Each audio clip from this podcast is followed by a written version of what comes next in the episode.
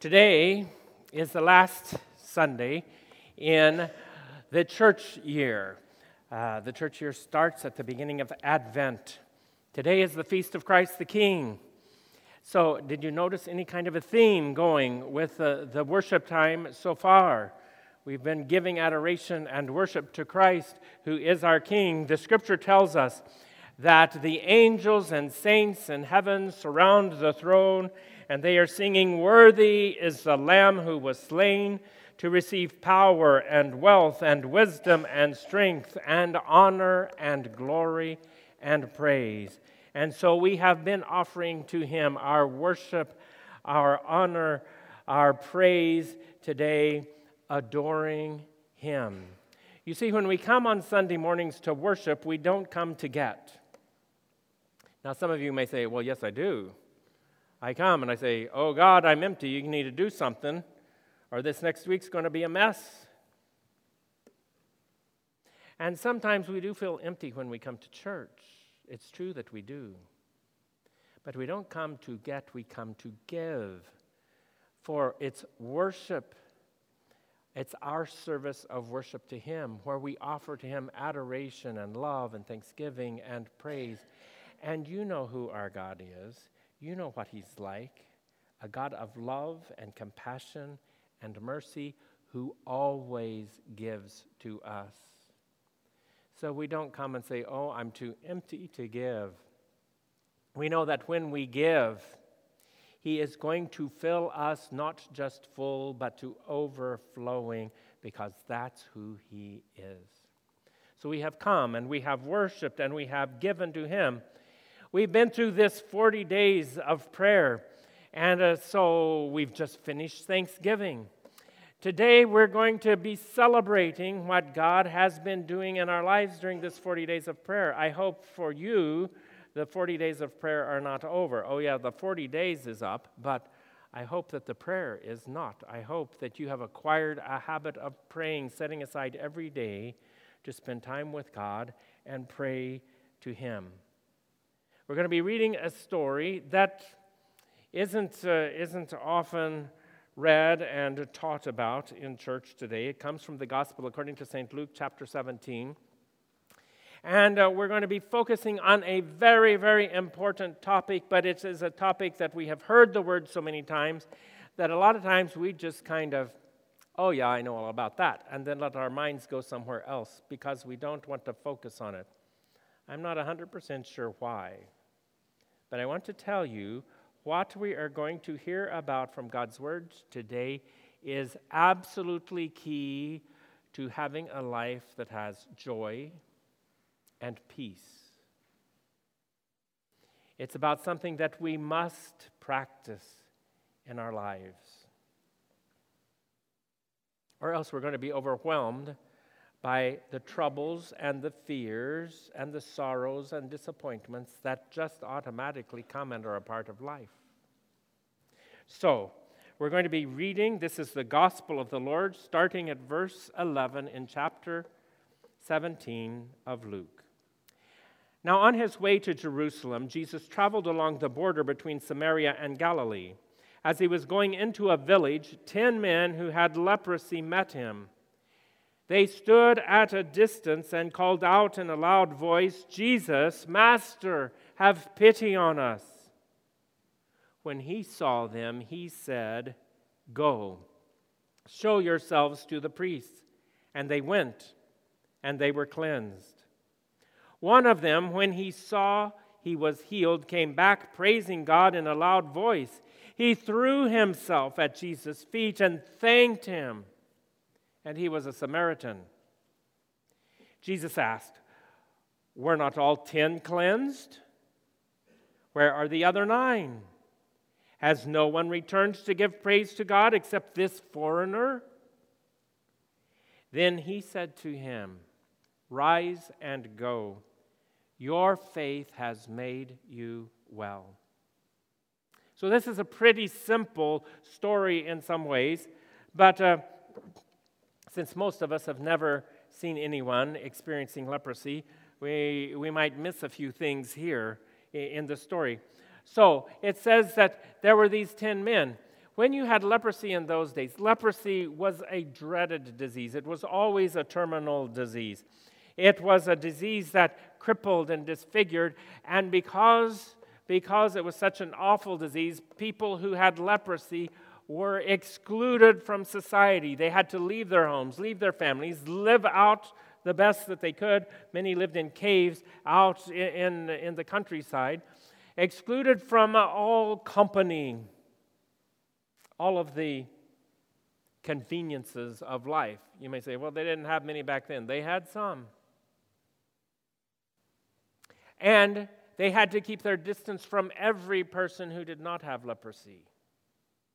The law was that whenever anyone began to approach, they had to shout out, unclean, unclean, so that everyone would know they needed to stay away from them. And the, those who were lepers had to walk away and stay away from any person so that the disease would not be spread. So it says here that they cried out to Jesus from a distance. They were obeying the law. They couldn't go up to Jesus and say, oh, Jesus, have mercy on me. They had to cry out from a distance, and so they did. Jesus, have mercy upon us. And so he told them to go to the priests and present themselves. Now that was what the law of Moses said, they were, that a leper who had been healed, which was not what was expected was going to happen, but just in case it did happen, they were to go to a priest, and a priest would examine them, and they were to offer an offering in gratitude to God, an offering for purification. The priest would say, you're clean, you can come back to society. So Jesus said, go. Now, when he told them to go, and when they started going, they had leprosy. As we've talked about prayer, we've talked about faith. When you ask God, expect that he's going to do something. What do you think he's going to do? Nothing? Just say, I'm busy today, you're on your own, and turn his back? No, that's not who God is. Now, he doesn't always do things the way we would like for him to do things.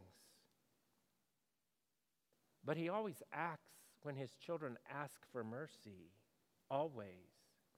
And so Jesus said for these men to go. They still had leprosy, but in faith they started going. Sometimes we don't have much faith until we see it already happening. But they started going. And as they were going, it says, as they were going, they were cleansed, they were healed. Their bodies were restored. They could. They were walking along, and one of them starts starts hollering, and they start looking, and they see their hands, and they see as the disease disappears from their bodies.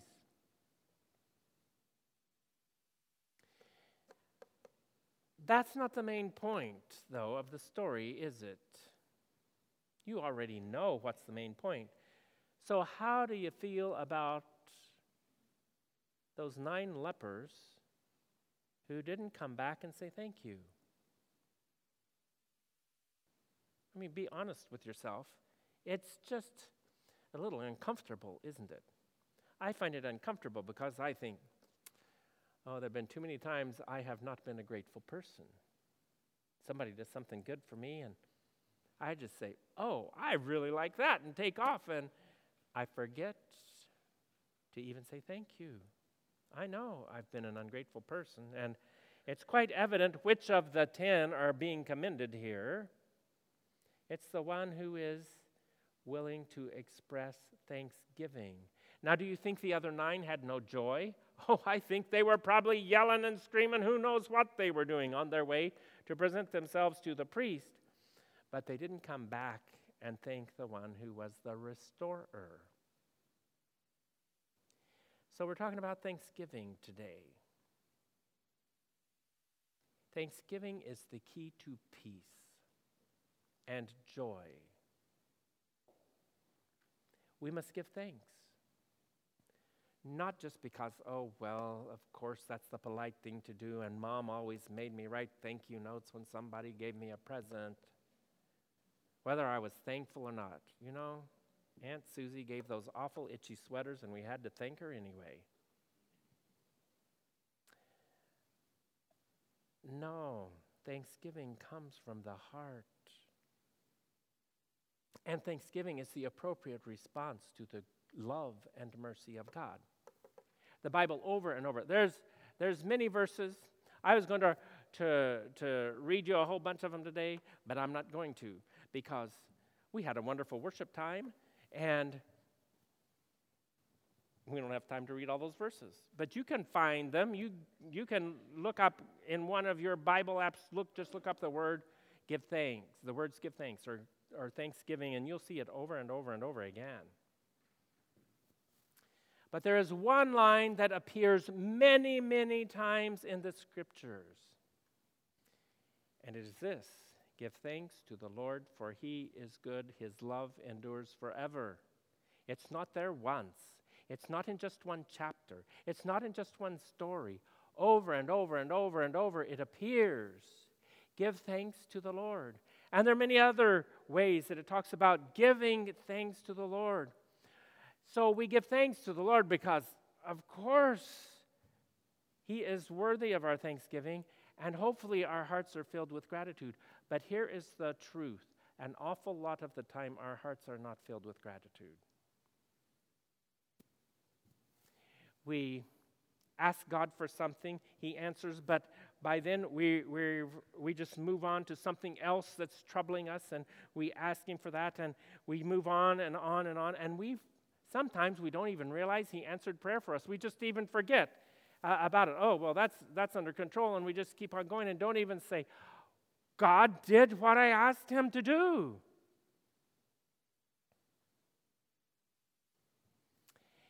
In life, there is trouble. Now, some of you may say, well, I'm not having all that much trouble today. Then you really need to be thankful, okay? Because you you will have some days where you can say, well, I really am not facing any trouble. But let me tell you, you're going to have lots of days that you face trouble of one kind or another.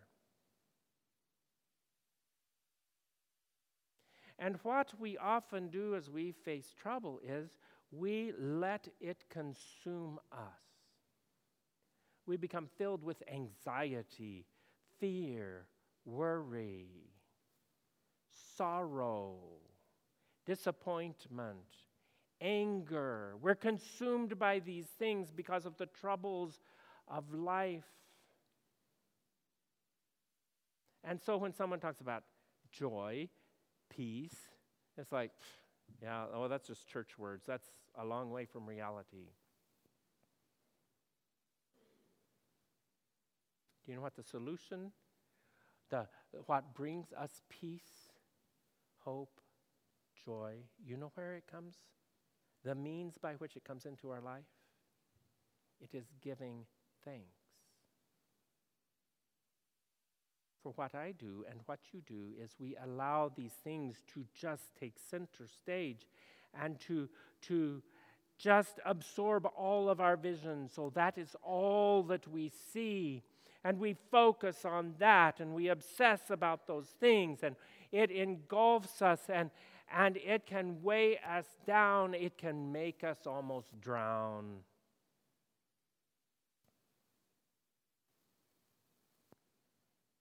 And so we are consumed by our troubles.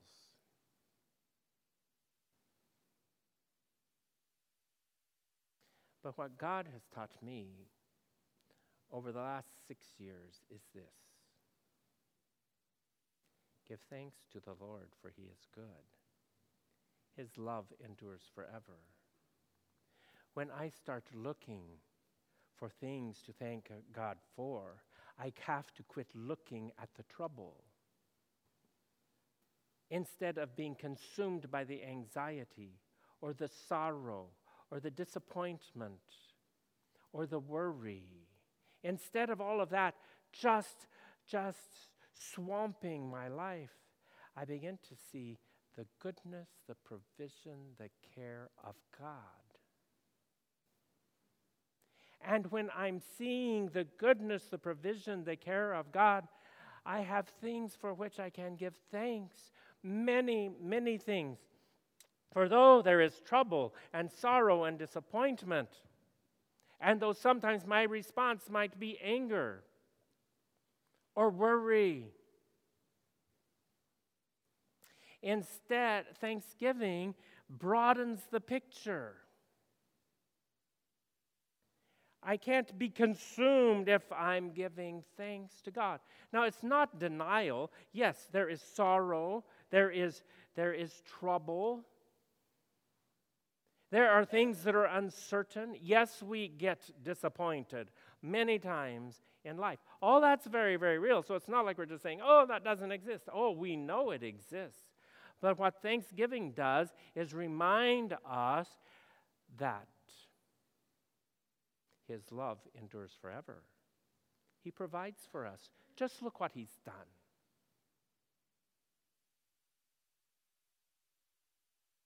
Just look what He's done. It is absolutely key for overcoming the weights of life.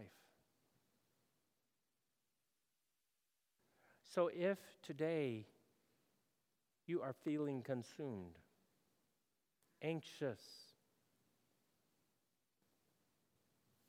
if today your heart is weighed down with sorrow,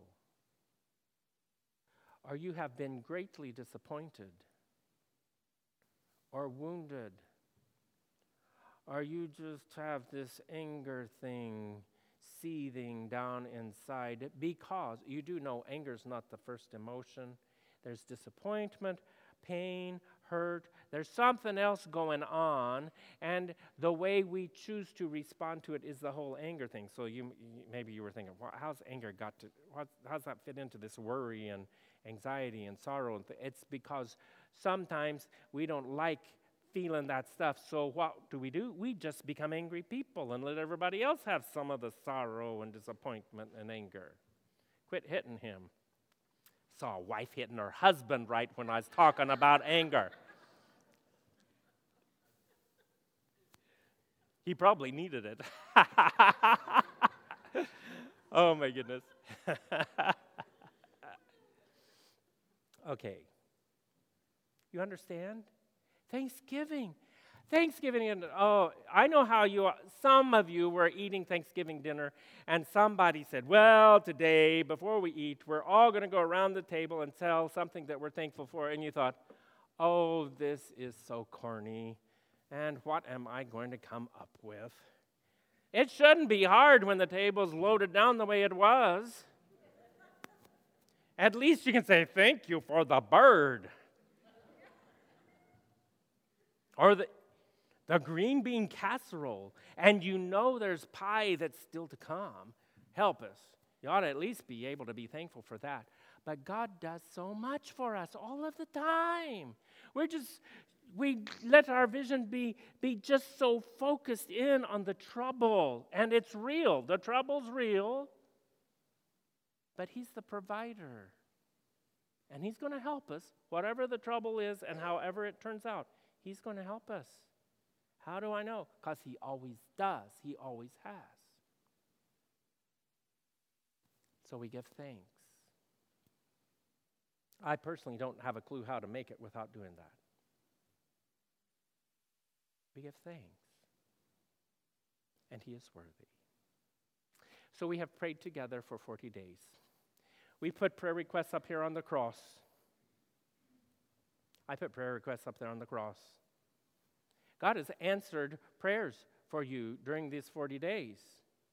Some of you have new jobs. There are people who were sick who are now well. God has worked in relationships. Is everything that's up there on the cross perfectly settled? No, it is not. Of course it isn't. But there is change in many of those things that are up there. I put something up there about a family member. A family member who was having some very significant problems, causing all of the rest of us significant problems. What are we going to do? How are we going to handle this? My mother went to the doctor. She and she she she was telling the doctor, she's, this person's doctor, she was saying, well, this is the way it was.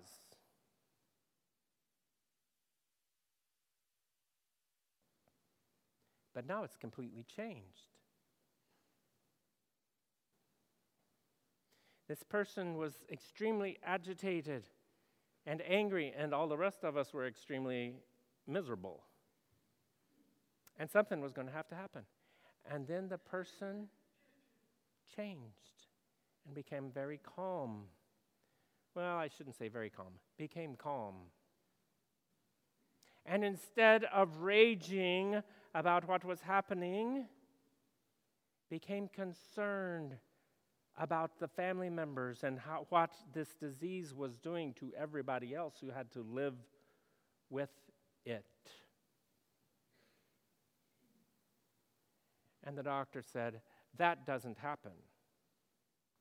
It is normal for people to be angry and rage, but it just gets worse and worse and worse and worse. And my mother said, well, it's that's not what happened.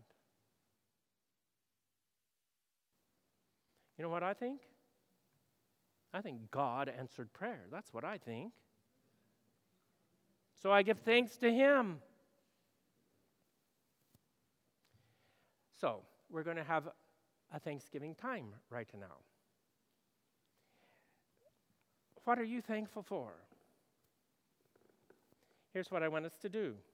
Now, I want you to figure out, I got to do this just really fast, because Pastor Mark's only going to give me about sixty seconds max, and the other person sixty seconds max. We're going to stand up together in just a moment, and I want you to turn to somebody and to say, I am thankful for, and just tell something God has done, what you're thankful for. Not a big, long story, just a, this is what I'm thankful for. God gave me a job. Maybe that's it. That didn't take long, did it? Okay? You ready? You ready? So everybody find somebody. Don't be shy. This is important. Remember, Thanksgiving is the way we overcome the troubles of life, because it turns our eyes from our troubles onto our great and gracious, loving God. So let's stand together right now. You turn to somebody and say, I am thankful for.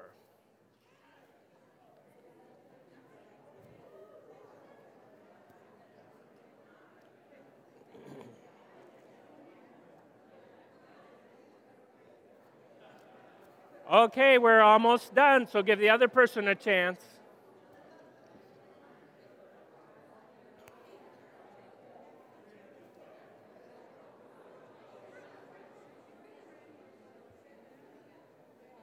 Okay.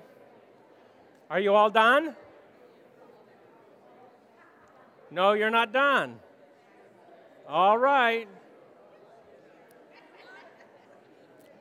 Okay, you're you're being too thankful. Too much Thanksgiving going on here.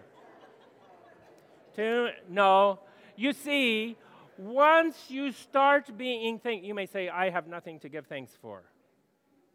That is absolutely not true. You start giving thanks, and then you think of something else, and you think of something else, and you think of something else, and you think of something, because God is so good.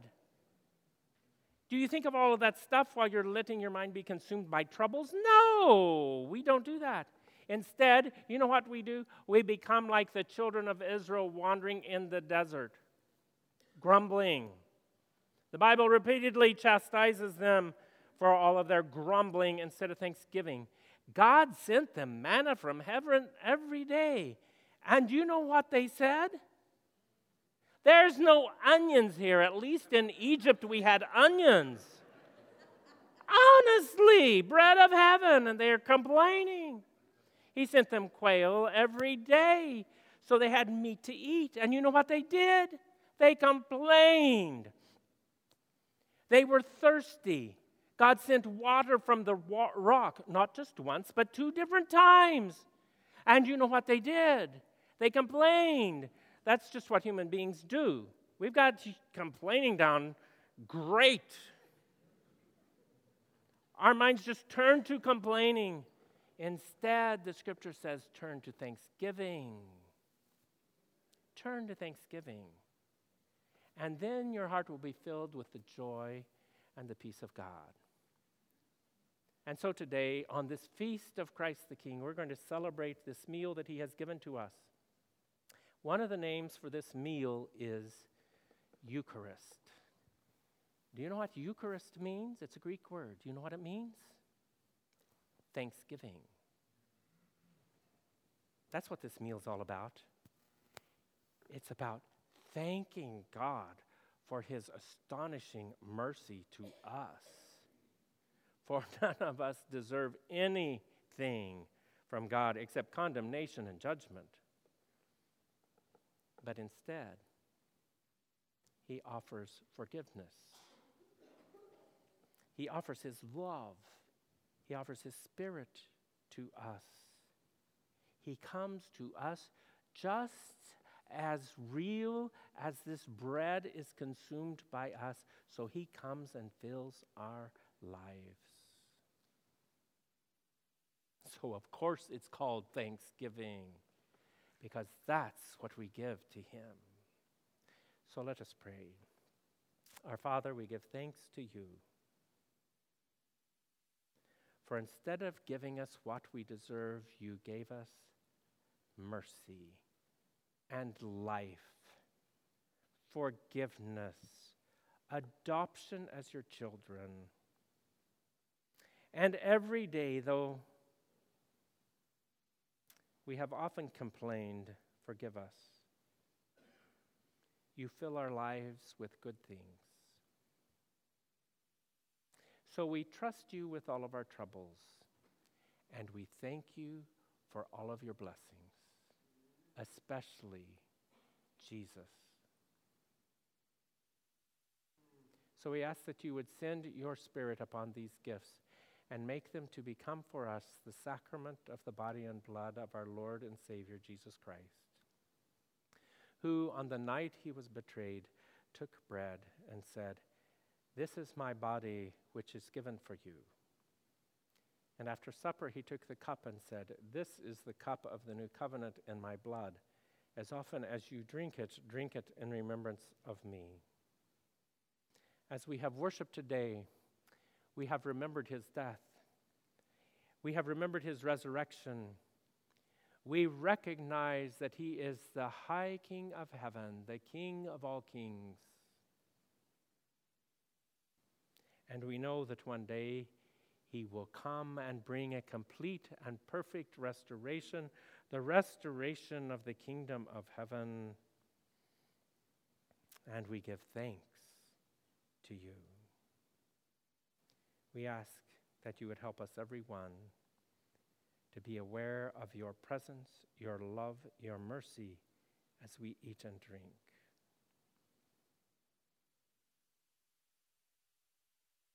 We ask this. We, your servants, ask this. For your glory, O Lord Most High. Amen.